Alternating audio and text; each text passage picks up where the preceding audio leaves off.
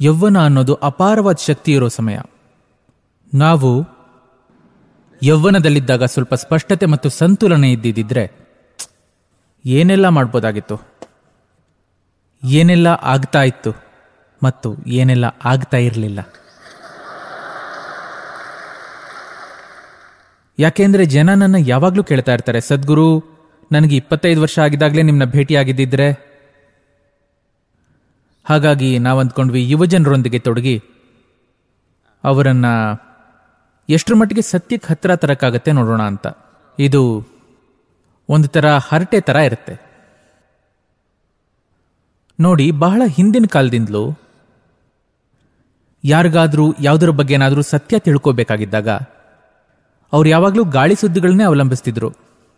ಪೇಪರ್ನಲ್ಲಿ ಏನಾದರೂ ಬಂದರೆ ಅದನ್ನು ನಂಬ್ತಾ ಇರಲಿಲ್ಲ. ಹೋಗಿ ಸುತ್ತಮುತ್ತ ಕೇಳೋರು.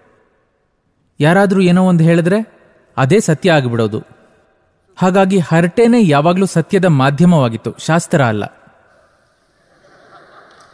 ಅದು ಸಿಕ್ಕಾಪಟ್ಟೆ ಸೀರಿಯಸ್. ಹಾಗಾಗಿ ಗಾಳಿ ಸುದ್ದಿ ಒಂಥರ ನಂಬಲು ಅರ್ಹವಾದದ್ದು. ಅದು ಇಷ್ಟಿದ್ದಿದ್ದು ಅಷ್ಟಾಗಿ ಉತ್ಪ್ರೇಕ್ಷೆ ಆಗ್ಬಿಟ್ರೂ ಕೂಡ ಜನ ಗಾಳಿ ಸುದ್ದಿಯನ್ನ ಕೇಳಿ ಅದನ್ನು ಫಿಲ್ಟರ್ ಮಾಡಿ ಅದರಿಂದ ನಿಜಾನ ಪಡ್ಕೊಳ್ಳೋದು ಹೇಗೆ ಅನ್ನೋದನ್ನು ಕಲಿತಾರೆ. ಮಾಡಲ್ವಾ ನೀವು? ಆದ್ರೀಗ ಸಾಮಾಜಿಕ ಮಾಧ್ಯಮಗಳಿಂದ ಹರಟೆ ಜಾಗತಿಕವಾಗಿಬಿಟ್ಟಿದೆ. ಅದೀಗ ಲೋಕಲ್ ಆಗಿ ಉಳಿದಿಲ್ಲ. ಹಾಗಾಗಿ ಅದನ್ನು ಮುಂದಿನ ಹಂತಕ್ಕೆ ತಗೊಂಡು ಹೋಗೋಣ ಅನ್ಕೊಂಡೆ. ನೀವು ಯೋಗಿಯ ಜೊತೆ ಹರಟೆ ಹೊಡೆದ್ರೆ ನಿಮ್ಮ ಹರಟೆ ಬ್ರಹ್ಮಾಂಡವನ್ನೇ ವ್ಯಾಪಿಸುತ್ತೆ.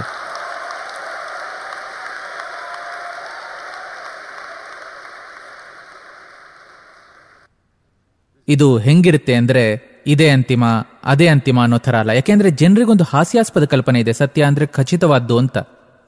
ನಾವು ಅದನ್ನ ಬದಲಾಯಿಸಬೇಕು ಅಂದ್ಕೊಂಡಿದ್ದೀವಿ ಸತ್ಯ ಅನ್ನೋದು ಖಚಿತವಾದ ವಿಷಯ ಅಲ್ಲ. ಸತ್ಯ ಅನ್ನೋದು ಹಲವು ರೀತಿಯಲ್ಲಿದೆ. ಇಲ್ಲಿ ಪ್ರಶ್ನೆ ಏನು ಅಂದ್ರೆ,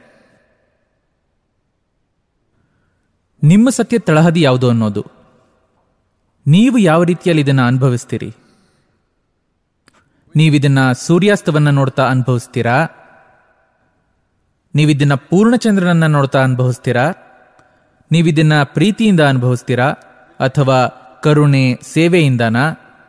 ಅಥವಾ ಈ ಜೀವವೇ ನಿಮ್ಮ ಸತ್ಯದ ತಳಹದಿಯಾಗತ್ತಾ? ನೀವು ಸೂರ್ಯಾಸ್ತವನ್ನ ಅವಲಂಬಿಸಿದ್ರೆ ಅಥವಾ ಚಂದ್ರೋದಯವನ್ನ? ಒಂದು ಬರೀ ದಿನಕ್ಕೊಮ್ಮೆ ಆಗತ್ತೆ. ಇನ್ನೊಂದು ಬರೀ ತಿಂಗಳಿಗೊಂದು ಸಾರಿ ಆಗುತ್ತೆ. ನಿಮ್ಮ ಜೀವನೇ ನಿಮ್ಮ ಸತ್ಯದ ತಳಹದಿಯಾದರೆ ಆಗ ಅದು ನಿಮ್ಮ ಜೀವನದ ಪ್ರತೀಕ್ಷಣಾನು ನಿಮ್ಮ ಜೊತೆ ಇರುತ್ತೆ. ಇದಕ್ಕೆ ಸಂಬಂಧಪಟ್ಟಂಗೆ ಯುವ ಜನರೇ ಸತ್ಯ ನಿಮ್ಮದಾಗಲಿ ಎನ್ನ ಆರಂಭಿಸುತ್ತಿದ್ದೇವೆ